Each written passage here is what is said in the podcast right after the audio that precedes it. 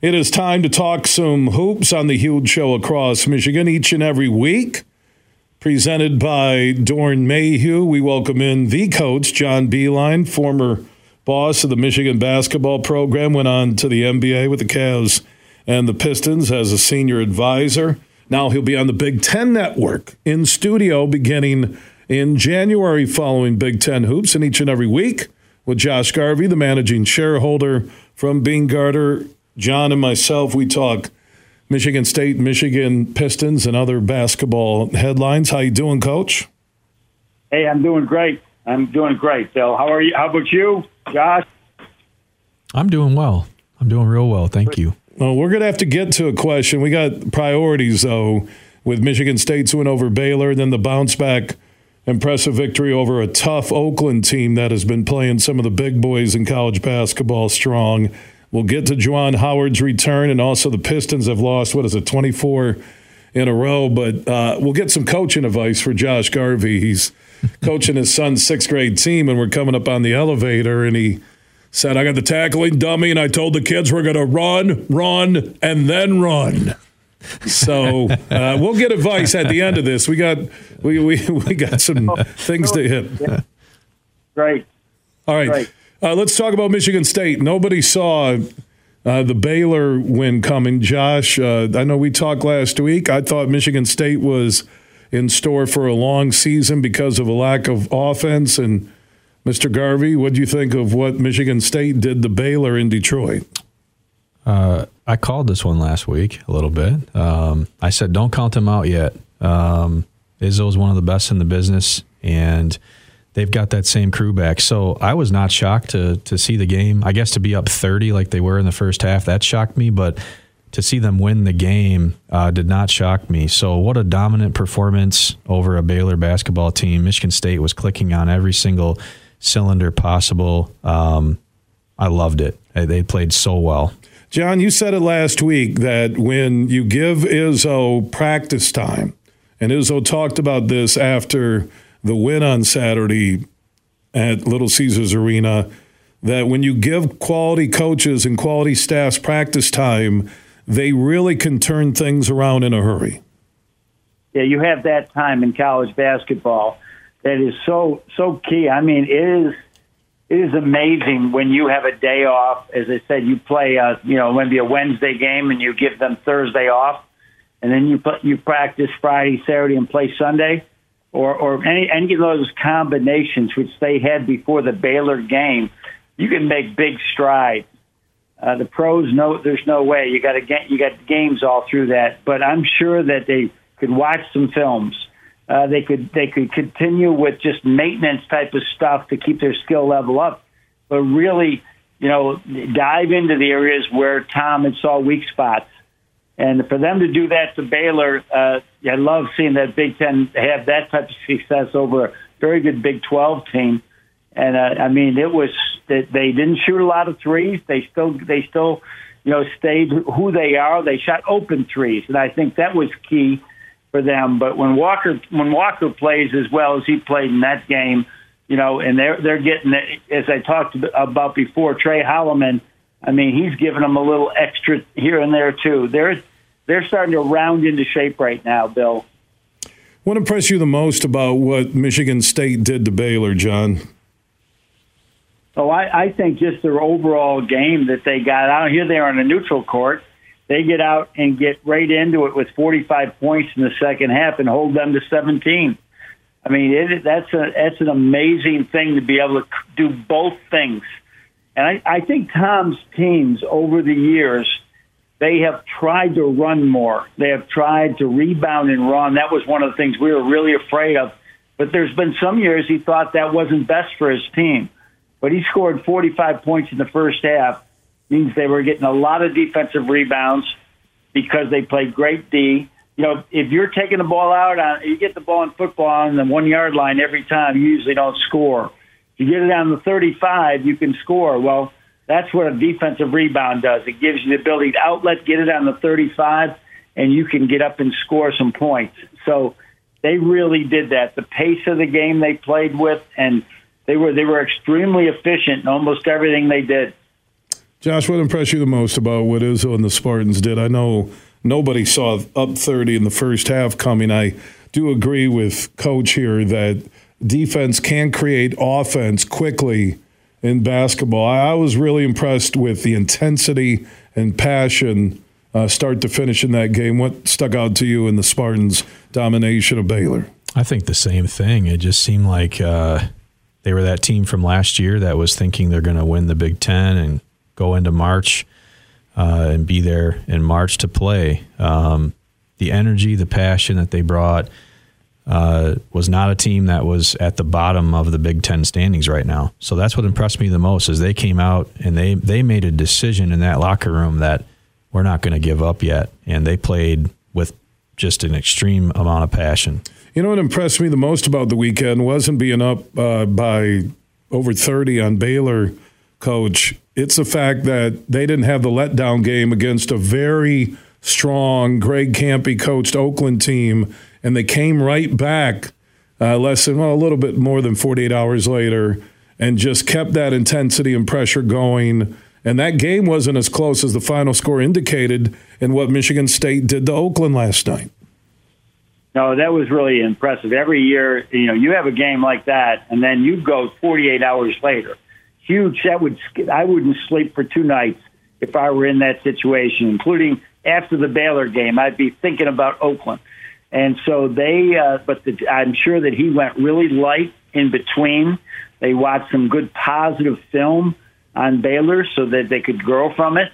And then they just went in and, and, you know, as I said, just played Oakland, you know, went in there like they were playing Baylor again. Certainly didn't have that same wide score, but in the first half, but they did just go in and just take command of the game.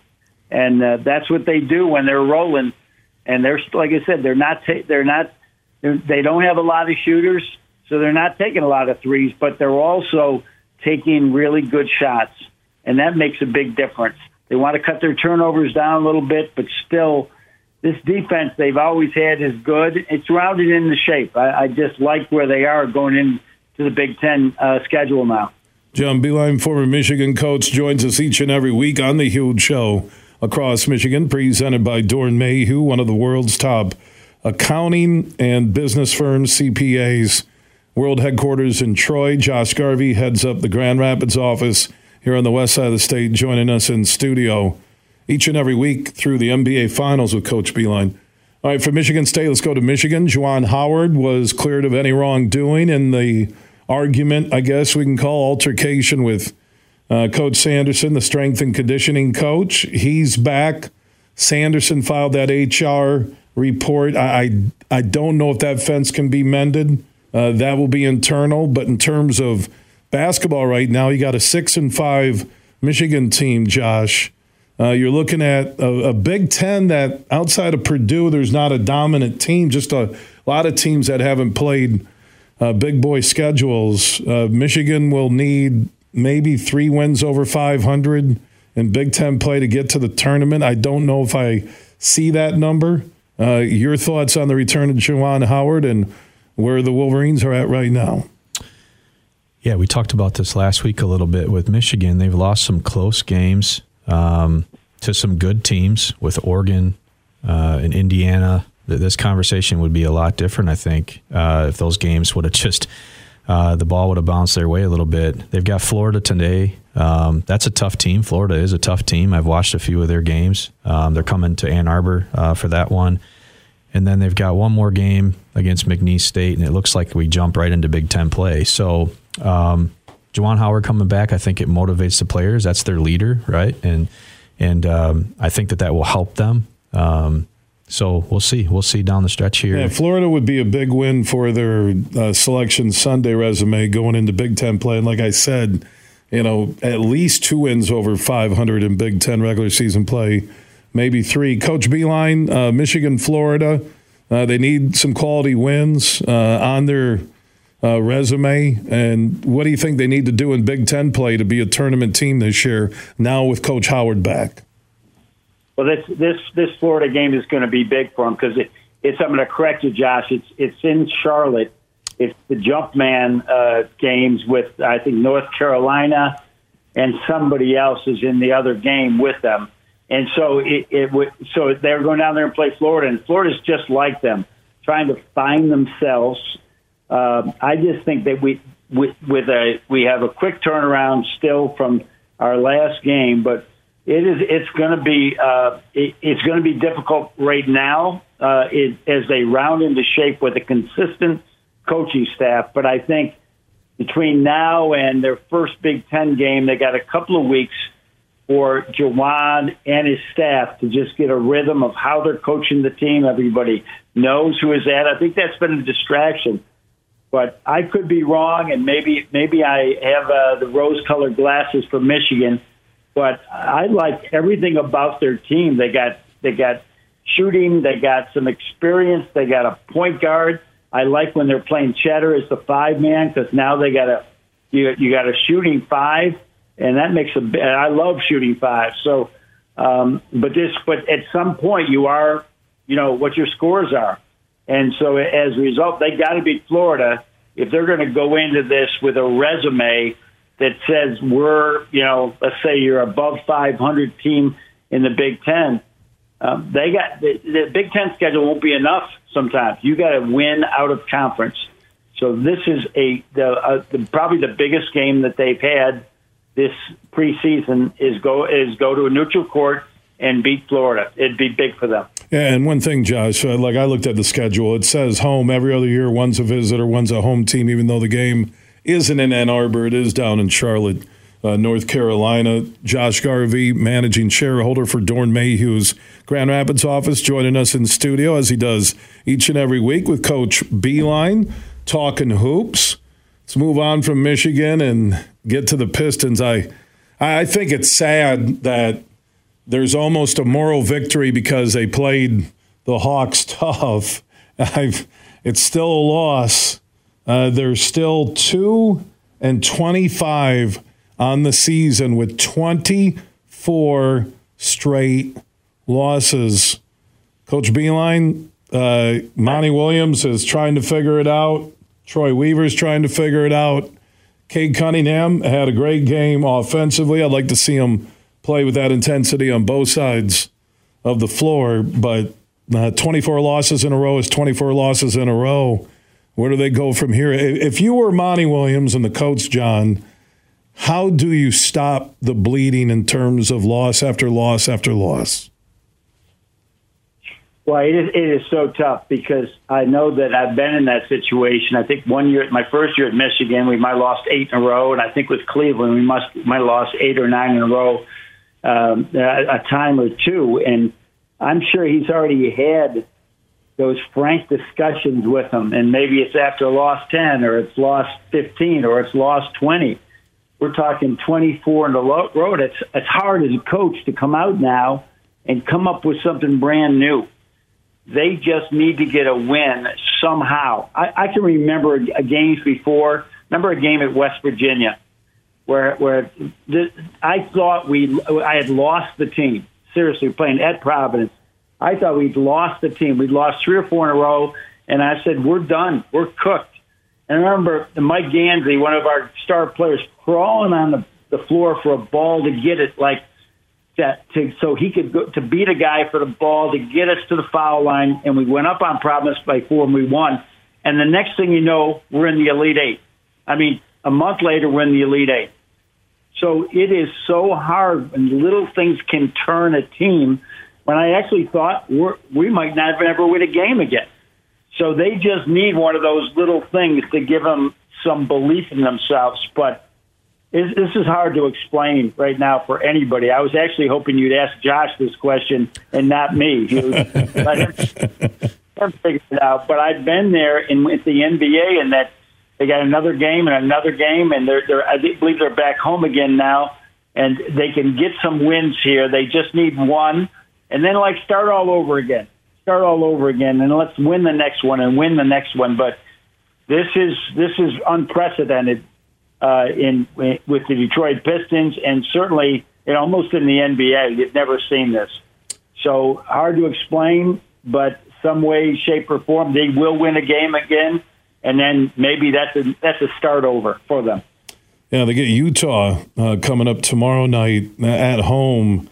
They got three of the next five at home, and those home games will be Utah, Brooklyn, and Toronto. Three teams that don't play uh, a lot of defense, but man, you know the Pistons get what forty three from Cade, and they uh, still lose. they they still are giving up way too many points, Josh, and I, I believe their start to ending the streak is that same passion and intensity that Michigan State brought to Little Caesars Arena. I think it starts on the defensive end for the Pistons.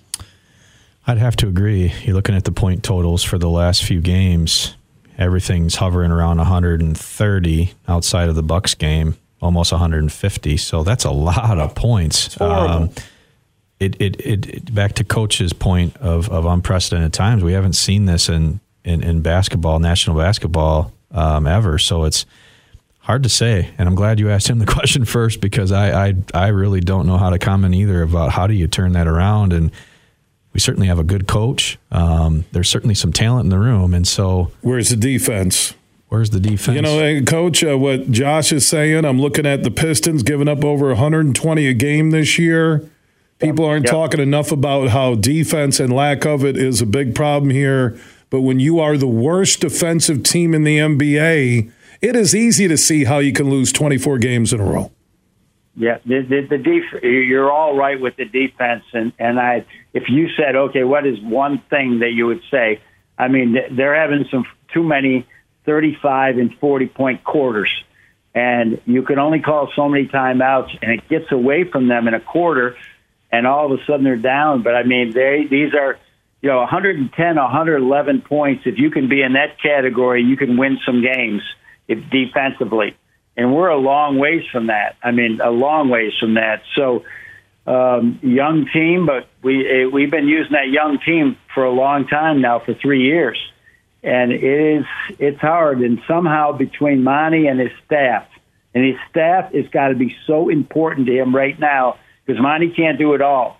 But he's got to have a staff that can connect with the players and get them back on the right side and give them confidence individually so they can do it. But Bojan is starting to, you know, get more, be playing more. Cade had a good game last night. I see Jaden Ivey's getting more time.